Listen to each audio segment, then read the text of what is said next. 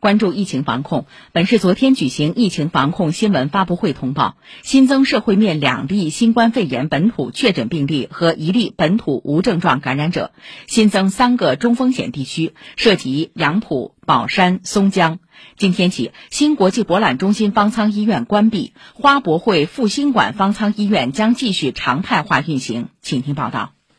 随着全市疫情防控形势逐渐向好，本市定点医院和方舱医院在院在舱收治人数逐步减少。市卫健委副主任赵丹丹介绍，本轮疫情发生后，上海共设置了十一家市级定点医院和三十四家区级定点医院。目前，大部分市区定点医院已清空在院收治的感染者，在完成环境消杀和医务人员隔离医学观察后，将尽快恢复日常医疗服务。现在还有部分市区两级定点医院还在运行中。下一步将根据疫情防控和医疗救治的需要，动态调整定点医院数量，并陆续关闭有关定点医院。在完成环境消杀后，尽快投入到日常医疗服务中。同时，也会保留市公卫中心等三家市级医院作为定点医院，继续收治新冠患者。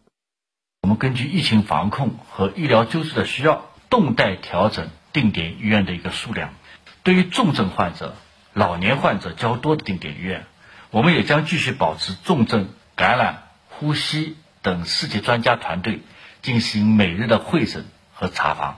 这个制度还将一直保持，让每一位确诊患者均得到妥善的救治。所以，当前定点医院的资源和医疗服务的力量呢，总体上满足我们上海市的医疗救治的需要。赵丹丹说，六月十五日，新国际博览中心方舱医院关闭，至此，市级方舱医院除花博会复兴馆外，将全部实现休舱或闭舱。下一阶段，花博会复兴馆方舱医院将继续保持常态化的运行。部分休舱的方舱医院呢，将作为后备的世界方舱医院。目前正在进行基础设施的维护和修缮。对于进入维护和修缮阶段的方舱医院，我们将保持好管理和运行团队一些工作的联系，建立应急响应机制，确保需要的时候呢，可以快速的恢复运行。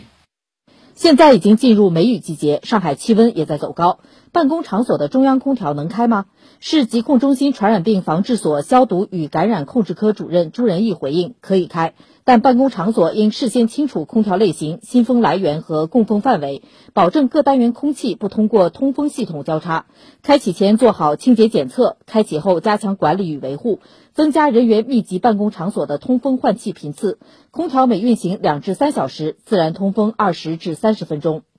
当出现新冠抗原或核酸检测异常人员或新冠肺炎确诊病例、疑似病例或无症状感染者时，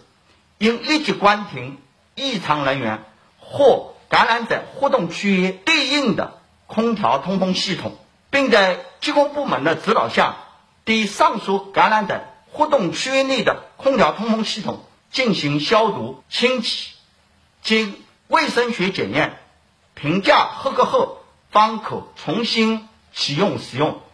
最后还要提醒一下，办公楼宇物业应提醒楼宇内的人员减少聚集，坚持三件套、五还要。